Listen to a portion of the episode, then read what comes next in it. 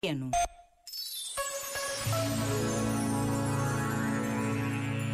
A esperança transforma a vida. A história recente está cheia de memórias em que a esperança foi vida.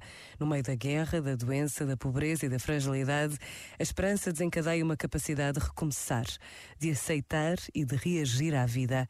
Vivemos dias em que a esperança tem de ser o nosso foco, a nossa confiança, certos de que Deus está conosco. Por vezes, basta a pausa de um minuto para recordarmos uma palavra.